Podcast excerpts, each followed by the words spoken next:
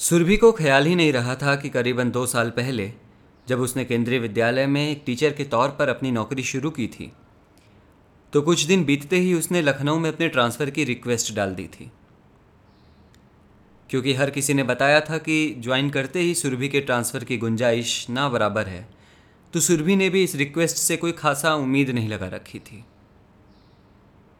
अब, थोड़ी देर की खामोशी के बाद मिसेस शुक्ला ने पूछा किसी का कोई जवाब नहीं आया। एक तरफ़ तो सुरभि की बाराबंकी की नौकरी शुक्ला परिवार के थ्री बी के प्लान के लिए ज़रूरी थी।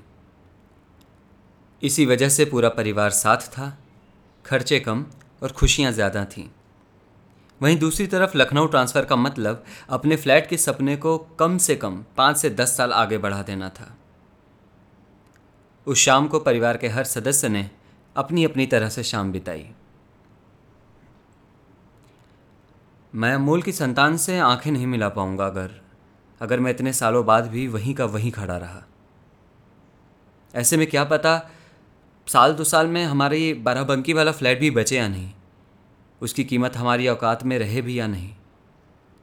मैं क्या जवाब दे पाऊँगा समधी जी को, जब वो पूछेंगे कि कि घर कहाँ है? कमरे से बाहर जाकर किस तरह मैं सुरभि से माफ़ी मांगू कि कि उसके लिए इतनी बड़ी खुशखबरी को हमने हमने एक शोक संदेश बना दिया। अब लखनऊ की महँगाई में वहाँ हमारा थ्री बी के कैसे होगा? कब होगा? मिस्टर शुक्ला की बात का जवाब देते हुए मिसेस शुक्ला ने कहा, आप सब्र रखिए। बच्चे बड़े हैं, समझदार हैं। उनके फैसले का इंतज़ार कीजिए। उनका जो फैसला होगा, हम हँसते हुए उनका साथ देंगे।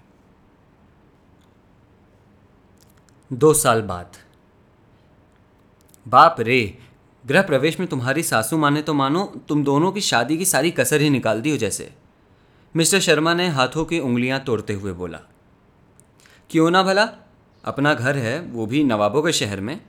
धूमधाम में कोई कमी रह गई तो शहर रूठ जाएगा। अमोल और सुरभि बालकनी में एक कप की चाय बांटते हुए ये बातें सुन रहे थे। सच सुरभि, अगर तुम्हारा ट्रांसफ़र यहाँ ना हुआ होता तो ना तो मुझे इतनी बढ़िया नौकरी मिलती। और ना माँ के अचार इतने डिमांड में होते, और ना ही आज माँ और पापा अपने ही घर में लड़ रहे होते। देखो, मुझे पता है हमारी शादी एक अरेंज सिस्टम के अंडर हुई है बट आई प्रॉमिस तुमसे दोबारा शादी करने का मौका मिला ना अगर तो वो एक लव मैरिज होगी। सुरभि ने ज़रा मुस्कुरा दिया, मगर जल्दी ही इस हँसी ने वापस से वो शक्लें ले ली जो सुरभि के चेहरे पर पिछले कुछ महीनों से हर किसी ने देख ली थी। अमोल, मगर तुम्हें मम्मी पापा को हमेशा से एक थ्री बी के चाहिए था। मेरी वजह से आज हमें टू बीएच के पर आकर एडजस्ट करना पड़ गया। शायद मुझे बाराबंकी में ही किसी प्राइवेट स्कूल में जॉब ढूंढ लेनी चाहिए थी, सुरभि ने कहा। इतने में मिस्टर शर्मा ने आवाज़ लगाई। अरे सुनो तुम दोनों भी, आज बहुत मीठा हो गया, बगल वाली गली में बताशे खाने चला जाए। कुछ चटपटा खाने को जी हो रहा है।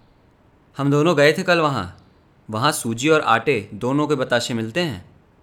हाँ हाँ चलते हैं ना? सुरभि ने अमोल से हो रही बात को आगे बढ़ने से रोकने के लिए जल्दी से जवाब दे दिया। माँ, पापा, आप लोग लिफ्ट से उतरो। हम दोनों ताला लगाकर सीढ़ियों से आते हैं, अमोल ने कहा। लिफ्ट के नीचे बढ़ते ही अमोल ने सुरभि का हाथ पकड़ा और उसके साथ सुरभि की पसंद वाली ग्लास की नेम प्लेट को निहारने लगा।